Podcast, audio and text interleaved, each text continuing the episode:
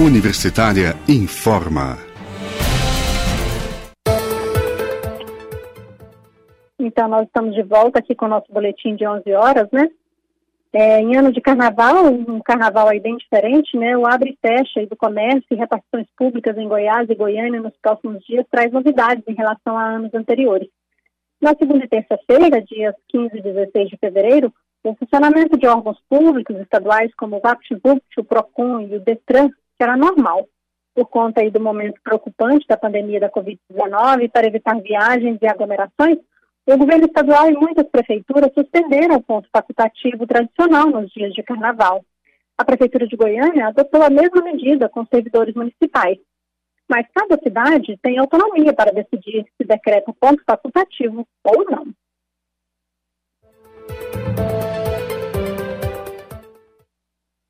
Segundo a Associação de Bancos, agências bancárias ficaram fechadas na segunda e terça-feira.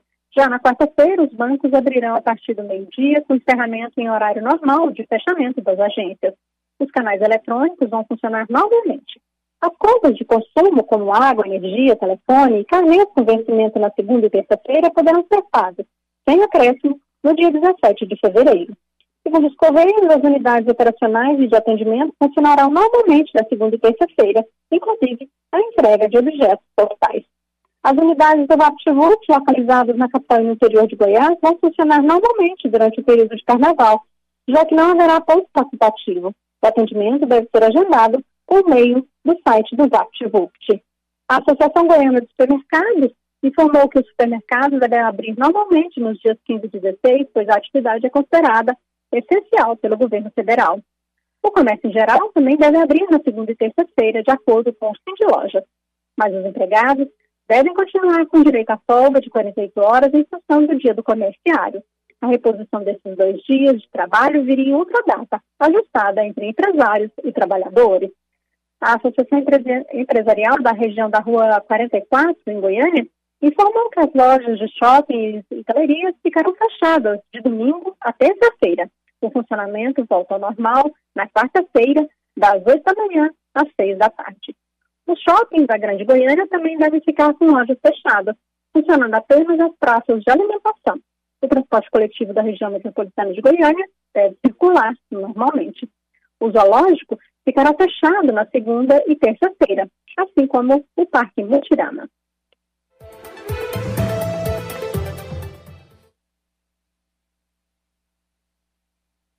E neste sábado, 13 de fevereiro, a Prefeitura de Aparecida de Goiânia, na região metropolitana da capital, irá promover um dia D de vacinação contra a Covid-19 para o público a partir de 85 anos de idade.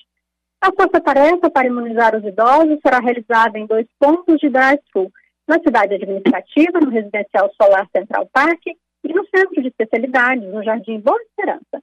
Mas os moradores de Aparecida de Goiânia que tenham a partir de 85 anos também podem ser vacinados hoje nestes mesmos postos em drive-thru ou em três postos fixos nas UBSs do setor Andrade Reis, Bairro Cardoso 2 ou Jardim Olímpico. Para vacinação em postos fixos, é preciso fazer agendamento pelo aplicativo Saúde Aparecida ou pelo site da Prefeitura. Nos postos drive-thru, não é preciso agendamento. Todos devem levar carteira de identidade, CPF ou cartão SUS e comprovante de endereço de Aparecida de Goiânia.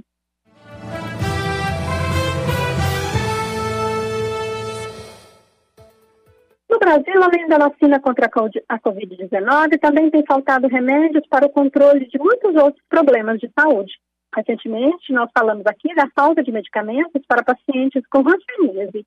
Agora, um novo desabastecimento de remédios distribuídos pelo Ministério da Saúde está sendo denunciado por associações de pacientes transplantados de todo o país. Os compostos em falta evitam a rejeição de órgãos, um desses medicamentos é produzido pelo laboratório do Exército Brasileiro. E a falta de medicamento imunossupressor pelo paciente transplantado tem impacto severo. Segundo o médico cirurgião Lúcio Pacheco, ou o paciente perde o enxerto e morre, ou volta para a diálise, por exemplo. Os imunossupressores baixam a imunidade do organismo para que o corpo não rejeite o órgão transplantado. Esses remédios são o tacrolimo, fabricado pela Fiocruz, e o nicofenolato de sódio, fabricado pelo Laboratório Químico e Farmacêutico do Exército. Ambos os medicamentos são distribuídos pelo Ministério da Saúde a todos os estados brasileiros. Estes dois remédios, em geral, são tomados a vida inteira após o transplante. Fora do Sistema Único de Saúde, esses medicamentos podem custar de 2 a 3 mil reais por mês.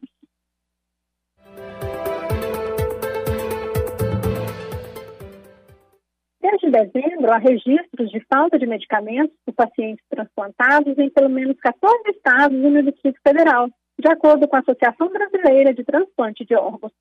Cerca de 80 mil pacientes fazem uso diário desses imunossupressores e podem levar uma vida normal, desde que tomem os remédios em dia.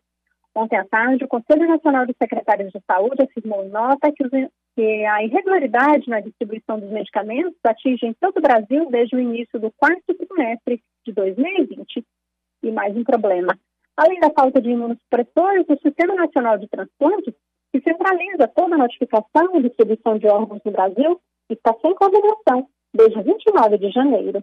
A médica Daniela Solomão, ex-coordenadora, foi exonerada pelo ministro Eduardo Pazuello dez dias depois de uma reunião em que mencionou a dificuldade para alertar o ministro sobre a gravidade da falta dos medicamentos. Em nota, o Exército, cujo laboratório é responsável pela produção de um dos medicamentos em falta, afirmou que não há qualquer relação entre as produções dos medicamentos micofenolato e cloroquina e que a aquisição de insumos importados foi afetada pela pandemia.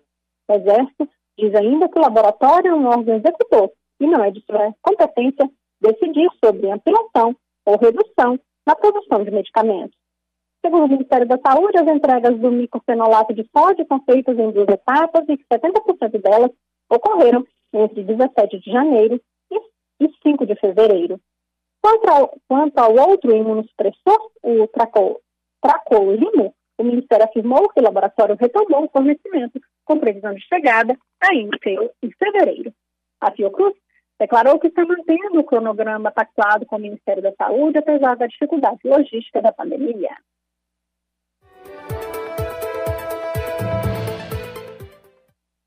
Documentos como licenciamento anual e certificado de registro de veículos voltarão a ser aceitos em versão impressa. Norma nesse sentido será publicada nos próximos dias pelo Denatran, o Departamento Nacional de Trânsito, a publicação atenderá a liminar concedida pela desembargadora Marga Tesley, Tribunal Regional Federal da Quarta Região. A decisão da magistrada derruba os efeitos de parte de uma resolução do CONTRAN, o Conselho Nacional de Trânsito, que previa os dois documentos veiculares somente por meio digital. A decisão é liminar, mas vale para todos os detran do país. Embora a ação ainda precise ser julgada no mérito, já que tramita na Justiça Federal, o Denatran já afirmou por meio de nota que não irá recorrer da decisão os documentos, tanto o licenciamento anual como o certificado de registro de veículos, poderão ser impressos em casa, de qualquer computador, em papel branco, formato A4. Quem não tiver impressora pode solicitar os documentos impressos ao DETRAN.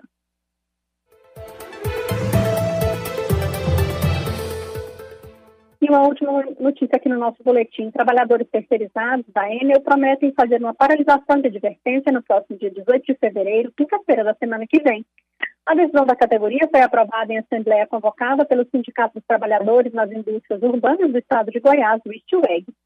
Além de protestar contra a precarização do trabalho, a categoria reivindica piso salarial de R$ 2.000, ajuste no vale alimentação, fim da opressão no ambiente de trabalho e inclusão de 30% de periculosidade nas horas extras. Os terceirizados da Enel também se disseram indignados com a forma como a empresa trata a população de Goiás, em relação ao fornecimento de energia elétrica.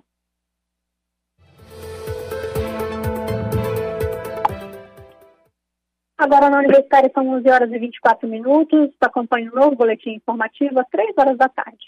Nossa programação você pode seguir pelos 870M, pelo site radio.fg.br e pelo aplicativo 1000FG. Nós também estamos nas redes sociais. Curta nossa página no Instagram e no Facebook. E se puder, fique em casa. Se precisar sair, use a máscara o tempo todo. Ajude no combate ao novo coronavírus. Ana Flávia Pereira, para a Rádio Universitária.